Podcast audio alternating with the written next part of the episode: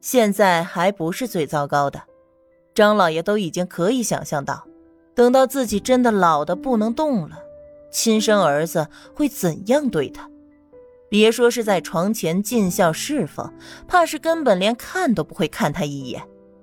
而这个家也根本经不起为民再败下去。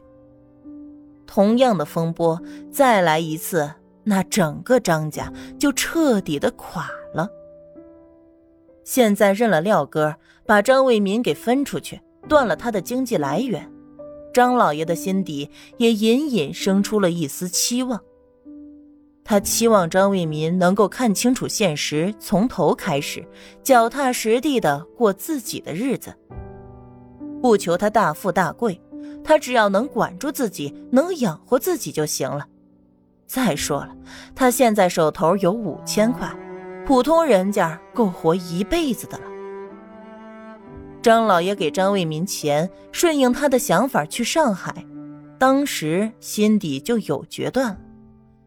这个儿子就像是张家的脓疮，挤了这个家才能活。退一万步说，虽然名分上多了个廖哥，但只要张家好，他还能眼睁睁的看着儿子饿死在外面吗？一是要让他懂得人间疾苦，二还有张家这么一个退路。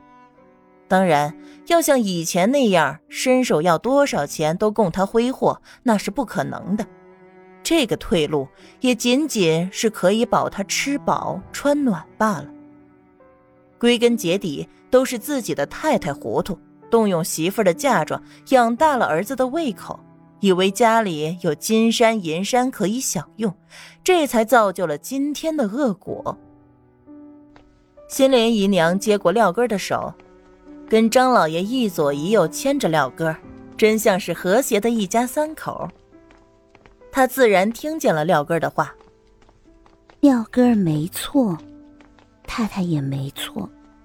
总之啊，我们日后要好好的孝顺太太。时间长了，太太看清楚了廖哥的心意，自然就会喜欢廖哥。嗯，我知道了，姨娘。廖根点点头，感激的看着心莲姨娘。父亲，我可不可以叫姨娘做娘呢？张老爷愣了一下，笑着问：“廖根怎么突然这么说？”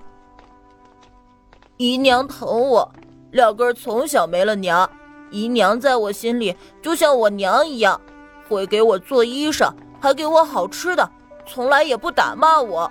比堂兄弟家的亲娘还要好呢。廖哥童言童语，不知道打动了亲情缺失的张老爷多少次。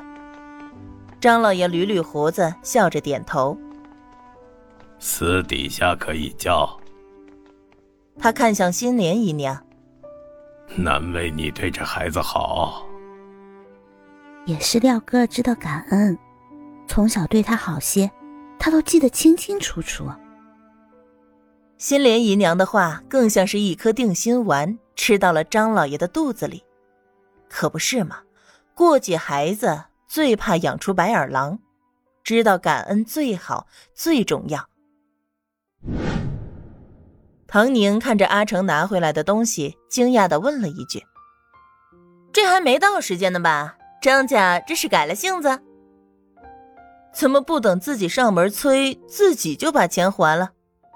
阿成也想笑呢。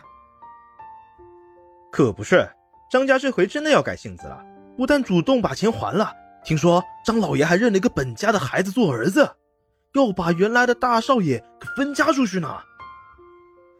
真的？唐宁挑眉，实实在在是惊讶到了。张老爷要是真能这么做。壮士断腕，张家倒还有一线生机。还是小姐看得清楚，我们就只会看个热闹。阿成笑了笑，挠挠头。张为民的确是个撑不起家业的，他毫无责任心，遇到事情只想着把锅推给别人，自己一躲了之。按照唐宁的估算，实打实的还了十万钱。张家也真的经不起折腾了。接下来小心翼翼休养生息，也要好几年才能换过一口气。可是张家行吗？有张卫民这样一个大少爷在，哪一天不折腾？张家不行。没想到张老爷还有一分慧眼，也看到了家族生死存亡的关切所在，直接把张卫民给赶了出去，另外过继了个孩子。不知道张卫民和程玉芬知道了这个消息是作何感想呢？想必表情会很精彩。阿成，你这段时间学习的也差不多了，可以试试身手了。这样。我把咱们在金南要建的学校构想说一下，你来试着画画设计图。唐宁决定把唐新成培养成实用型人才，这样的人才可不能浪费了。做他唐氏教育基金会的打理人还是可以的。好，既然小姐让我试试，那我就试试看。阿成虽然心底有些忐忑，但也知道机会来了就要抓住的道理。自打来了唐宁这儿，整个人都有了奔头。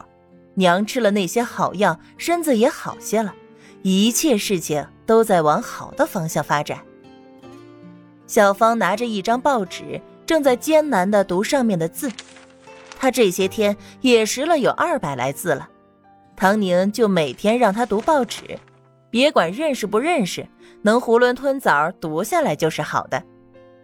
哇，阿成哥！你真厉害，都能画设计图了。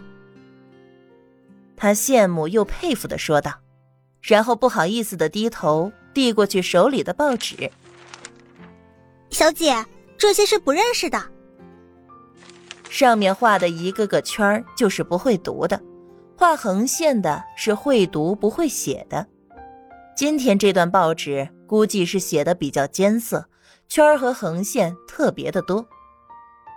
唐宁一看，理解的笑了笑：“你今天选的这段啊，不巧了，这个作者呢是个老学究，就喜欢拽文。你现在学的大多数是口语，自然有许多不认识，